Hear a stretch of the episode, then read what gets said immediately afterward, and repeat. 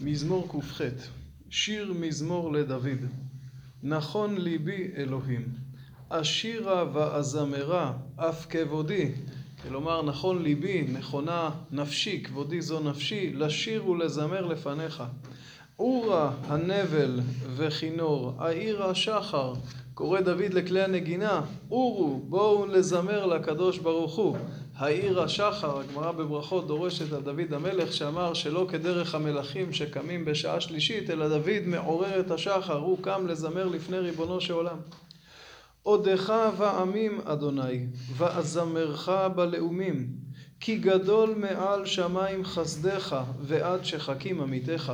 כלומר, אני אודה לשמך ריבונו של עולם לפני כל העמים, לפני הלאומים, כי חסדך ועמיתך גדולים וממלאים את כל העולם. שימו לב שלגבי החסד כתוב גדול מעל שמיים, ועל האמת כתוב עד שחקים. החסד פורץ את הגבולות, חסדו של הקדוש ברוך הוא עולה לאין שיעור. רומה על שמיים אלוהים, ועל כל הארץ כבודך, למען יחלצון ידידיך, הושיע ימינך וענני. החלק הראשון של המזמור, דוד פותח בשירה, בזמרה והודיה לפני ריבונו של עולם על חסדו הגדול, ומסיים בבקשה. רומה על שמיים אלוקים, כלומר תתרומם שיגלה על כל הארץ כבודך, למען יחלצון ידידיך. כלומר יש פה בקשת ישועה לעם ישראל. כאשר עם ישראל נמצא בצרה, אז כביכול הקדוש ברוך הוא נסתר, ופונה דוד ואומר תתרומם, כלומר תבוא להושיע אותנו ואז ייראה כבודך לעיני כל. וכאן אנחנו עוברים לחלקו השני של המזמור. אלוהים דיבר בקודשו, אלוזה, החלקה שכם ועמק סוכות עמדד. הקדוש ברוך הוא הבטיח לי, אומר דוד, שאני אשמח שאני אזכה לנחול את שכם ואת סוכות. שכם, מרכז ארץ ישראל, סוכות בעבר לירדן, הם יהיו תחת ממלכתי.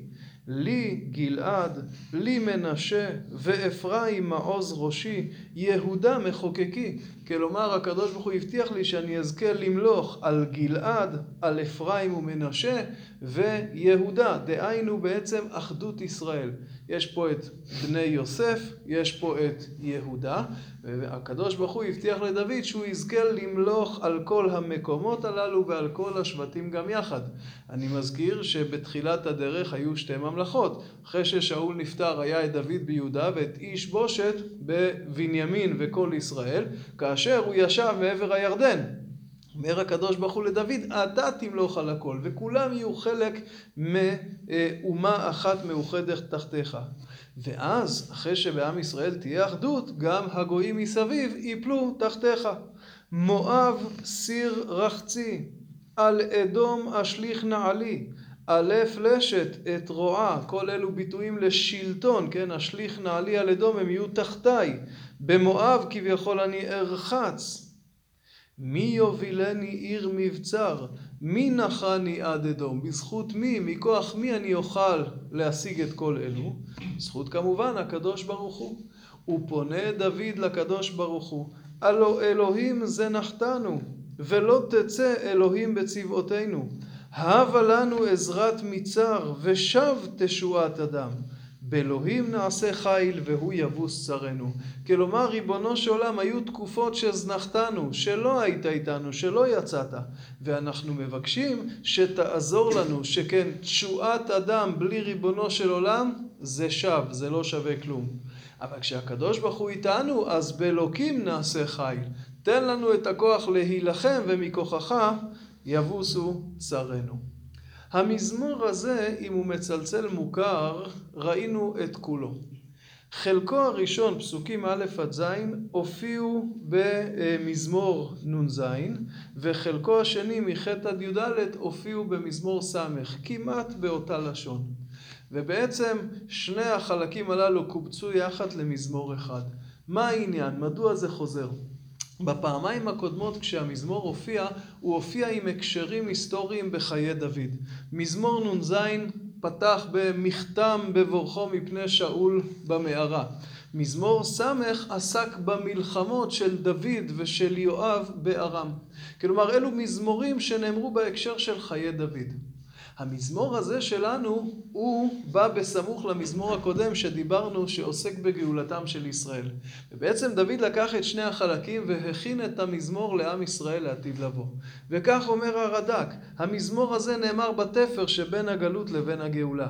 ובאמת הוא בנוי מהודיה לקדוש ברוך הוא על חסדו הגדול, ובתפילה, רומה ריבונו של עולם, תגאל את עם ישראל ואז יתגלה לעיני כל חסדיך. החלק השני, הלא אלוקים זנחתנו כשהיינו בגלות, את כל הבטחותיך קיימת לדוד, ועכשיו אנחנו מבקשים ריבונו של עולם שתעזור לנו להביס את צרנו. לכן אומר הרד"ק, כך הוא מסביר הבדלים דקים, למשל במזמור נ"ז כתוב כי גדול עד שמיים חסדיך, פה כתוב כי גדול מעל שמיים חסדיך.